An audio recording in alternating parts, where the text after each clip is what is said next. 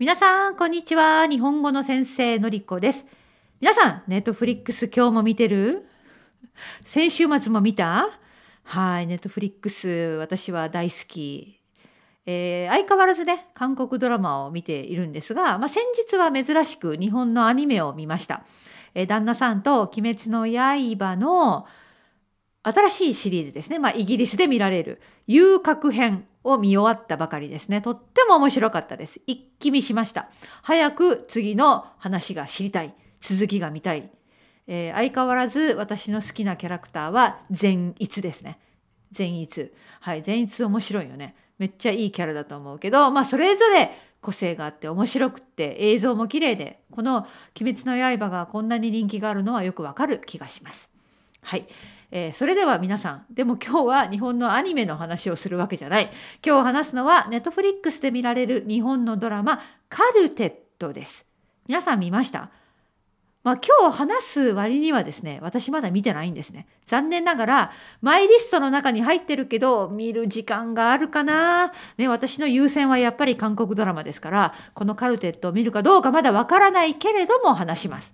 えー、なぜなら私のコミュニティでカルテットこのドラマを見た人がいてみんな結構いいコメントを言うんですね。はい、これは素晴らしいおすすめできるとてもいいドラマだということなので、まあ、ちょっとその内容を話していきたいと思うんですが、はいえー、このカルテットのあらすじは簡単に言うとある日偶然出会った4人 ,4 人の男女この男女がカルテットを組むわけですね。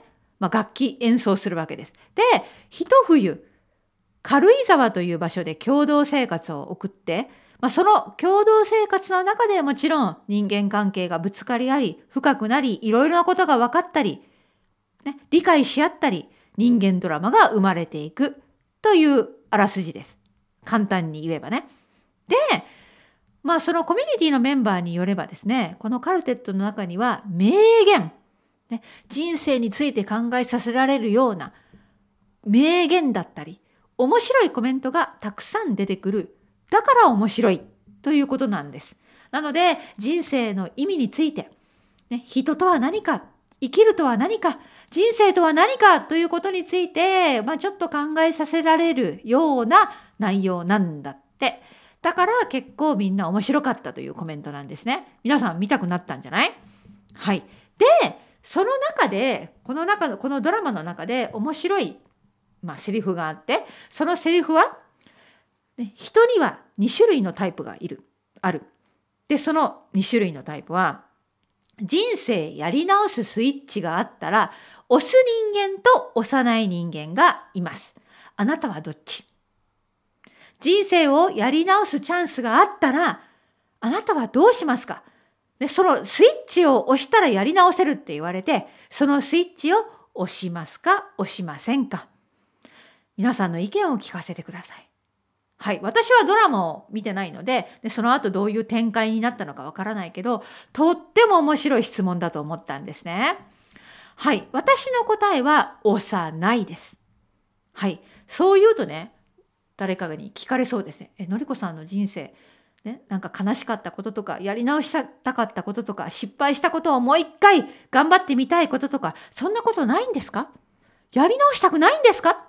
と質問されそうなんですけれども私はね過去を振り返ら振り返らないタイプだと思います。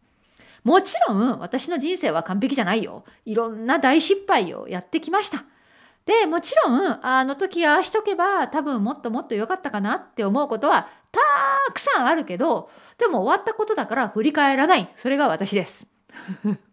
はい。なので私はまあ振り返らずに、ね、そのスイッチも押さずに、まあ、今日を生きる。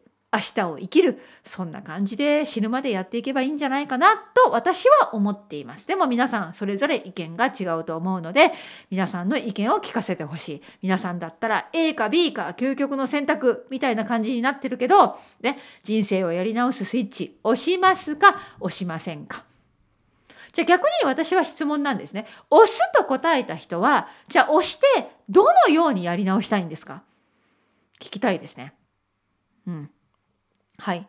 まあ、こういう質問が出てくるのはですねやっぱり人生は一度きりだからですね。はい。あの人生は一度きり。私たちの人生は一度だけ。そして生まれてきたものをいつか死がある。死んでしまいます。この世の中からなくなっていく。消えていく。だからこそだからこそねああの時はああしておけばよかったなっていう気持ちも生まれるんだと思うしだからこそ今日一日頑張ろうこの時間を感謝してこの時この時ね一つ一つ大切にして生きていこうって思うのかな。ね、人間ってすごく難しいですね。はい人生って深いです。はい、あの以前もこのような質問を皆さんにしたと思います。覚えてますか ?A か B 究極の選択、ね、バランスゲーム。過去に戻りたいですか？未来に行きたいですか？どっちを選びますか？その時も私の答えは、まあ、今日と同じでした。私はま過去には戻りません。未来に進みます。はい、もうそれしかないですね。そして、まあ私は何年生きられるかわからないけど、きっと結構長生きするでしょう。はい、平均寿命はねどんどん伸びてますし、ね、大きな病気さえしなければきっと長生きするから、まあ、その未来どういう世界が待っているのか見てみたいですね。まあ、結構そういう意味では私はポジティブな考え方かもしれません。でもでも皆さん誤解しないでください。私の人生は波乱万丈。いろんなことがありました。これからもきっといろいろあると思います。まあそれはそれで仕方がないよね。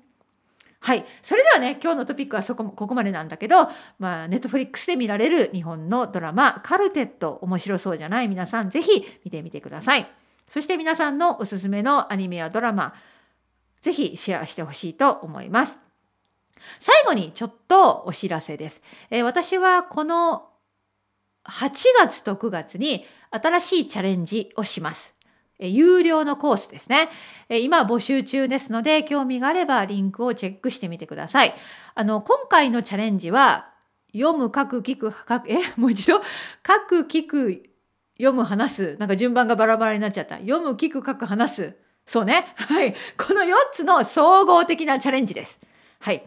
えー、春には、ね、2023年の春にはライティングチャレンジで書くだけのチャレンジをしましたが、今回は総合的。しかもですね、去年のチャレンジとまたちょっとやり方を変えて、今回は YouTube の生教材、リアルなコンテンツを使って読んだり聞いたり、ディクテーションしたり、シャドーイングしたり、みたいなことをしてみたいと思っています。はい。なので、なので、あの皆さん初級の方はこのコースにお申し込みいただけません。中級以上の方です。で、本当にチャレンジです。簡単ではない。言っておきます。なぜなら、締め切りもあります。ね、締め切りを守らないと私はフィードバックを差し上げません。そして、生教材ですから、ね、あの生の教材のスピード、速さ、私のような日本語の先生がはっきり話しているようなコンテンツではないです。生教材。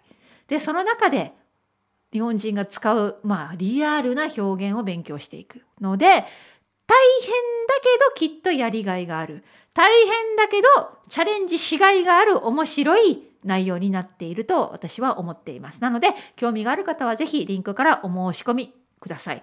えー、これを聞いている時点でどれだけのお申し込みがあるのかわからないけれどもま、人数制限がありますので、はい、あの、とりあえずリンクをチェックしてみてください。それでは興味がある方は次のチャレンジでお会いしたいと思っています。はい、以上です。それではまたね